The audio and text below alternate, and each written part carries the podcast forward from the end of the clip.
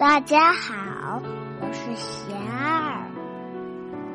我每天为大家读诵一段我师傅的话，喜欢就多来听听吧。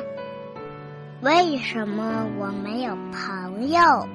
我师傅说，朋友是相对的，自己是别人的朋友，别人才是自己的朋友。当我们说“我想要一个朋友”的时候，不能只是想自己能得到什么，首先要去付出。付出心力去关怀，付出时间去陪伴，付出耳朵去倾听，付出心灵的空间去装着别人。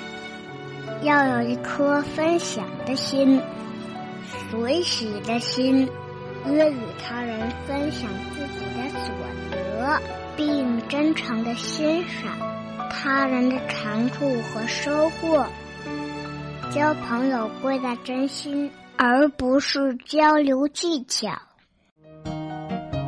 大家有什么问题想问我师傅的，请给贤二留言，贤二会挑选留言中的问题，代为向师傅请教，然后在今后的节目中回答哦。